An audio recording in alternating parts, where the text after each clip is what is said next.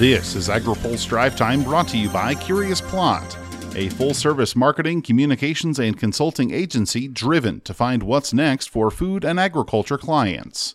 Learn more online at curiousplot.agency. Good Monday afternoon. I'm Spencer Chase. The Biden administration sounded off on the end of the Black Sea Grain Initiative today and condemned the attacks on Ukrainian ports that followed. Secretary of State Antony Blinken says he spoke with the Romanian foreign minister on the subject today, and White House Press Secretary Karine Jean Pierre used her opening comments at today's White House press briefing to warn of the possible escalations that could be coming from Russia.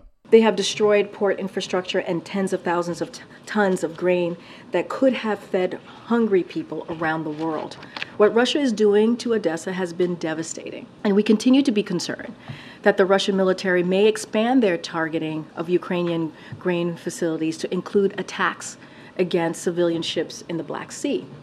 This is something we have been warning about that we believe Russia may attack civilian targets and then blame those attacks on Ukraine in a false flag operation. Russian President Vladimir Putin pulled the country from the Black Sea Grain Initiative last week over frustrations with the global treatment of Russian fertilizer exports. The White House also made news today by threatening a veto of a House Republican spending bill that would slash funding for USDA and the FDA. It's a rare but not unprecedented move, and the administration says it's overcuts below the levels agreed upon in the June negotiations with House Speaker Kevin McCarthy. Those talks produced legislation that raised the nation's debt ceiling and also included restrictions on future spending. In a statement of administrative policy released Monday, the administration accused House Republicans of wasting time with partisan bills that cut domestic spending well below the June agreement. Biden also rolled out a separate veto threat for a bill to fund the Department of Veterans Affairs and the military's construction efforts.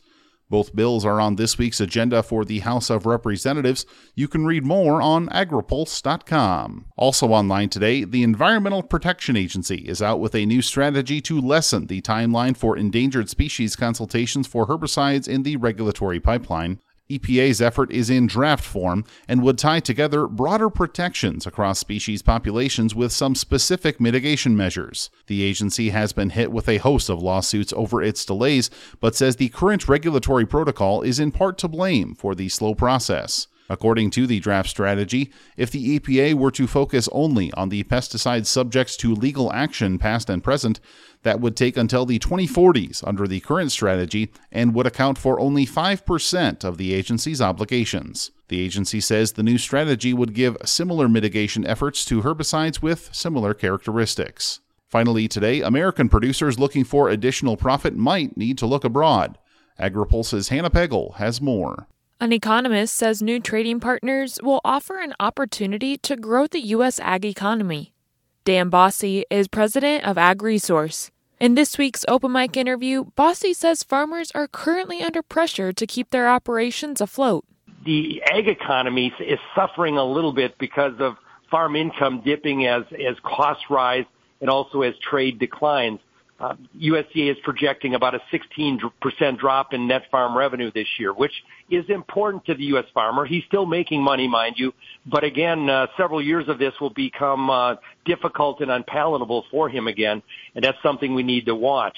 Basse says even though the U.S. faces competition from other global powers, he thinks India could play a significant role in supporting the U.S. ag economy. We may be several years off from India really be, uh, being the importer that we'd like to see them but I think their recent reg- uh, problems with the monsoon and, and maybe here even with prior wheat crops is showing that India is about ready to become a net importer of size and substance as opposed to being an exporter. And that's something we haven't seen going back to Norman Borlaug days, going back to the early 1970s. In his interview, Basse talks more about renewable energy feedstocks and price discovery.